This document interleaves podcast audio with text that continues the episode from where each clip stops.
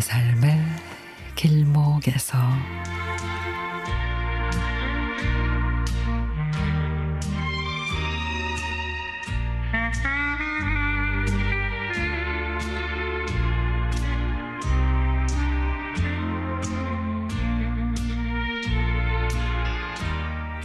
제가 어릴 때 우리 가족은 시골에서 농사를 짓고 살았는데 제가 고등학생이 되면서 읍내로 이사를 와 우리는 조그만 아파트에서 살게 됐습니다.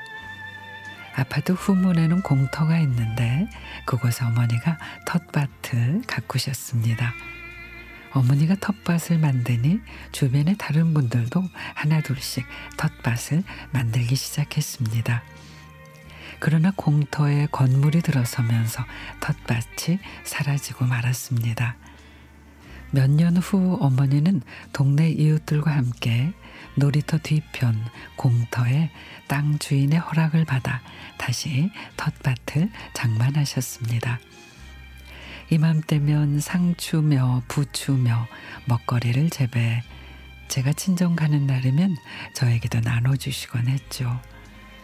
그러다가 두 번째 텃밭에마저 전원주택이 들어서면서 그 땅을 돌려주게 됐습니다. 칠순이 훌쩍 넘은 연세지만 소일거리를 하면서 몸을 움직이는 일이 어머니에게는 활력을 불어넣어주는 소소한 일상이었는데 더 이상 텃밭을 가꾸지 못하게 돼 상실감이 커 보였습니다. 그리고는 엊그제 오랜만에 친정에 갔습니다. 가족들이랑 즐거운 한때를 보내고 집에 갈 차비를 하고 있는데 어머님이 텃밭에 상추가 싱싱한데 가져가라 그러십니다. 텃밭이 있어요? 생겼단다. 아파트를 조금 벗어나 동사무소를 돌아가니 공사 현장 옆에 주차장이 있는데 그 가장자리에 텃밭이 있었습니다. 싱싱한 상추가 맛깔스럽게 자라고 있고 그 옆에 아기 호박도 있었습니다. 그 옆에는 부추, 고추나무에 어린 고추가 열린 것도 보았습니다. 감자도 한 고랑, 대파도 한 고랑. 말끔하게 정비된 어머니의 그 텃밭을 마주하는 순간 어머니의 칠전팔기 인생에 스치듯이 지나갑니다.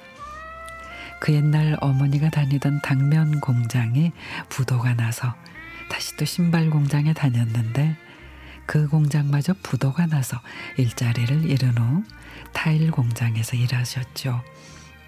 좌절을 딛고 일어서던 오뚜기 인생이 마치 어머니의 텃밭처럼 느껴졌습니다. 자식 키우듯이 작물들을 애지중지하는 어머니의 마음에 소소한 행복이 잔잔하게 일어나길 바라며 흐뭇한 마음으로 친정을 다녀왔습니다.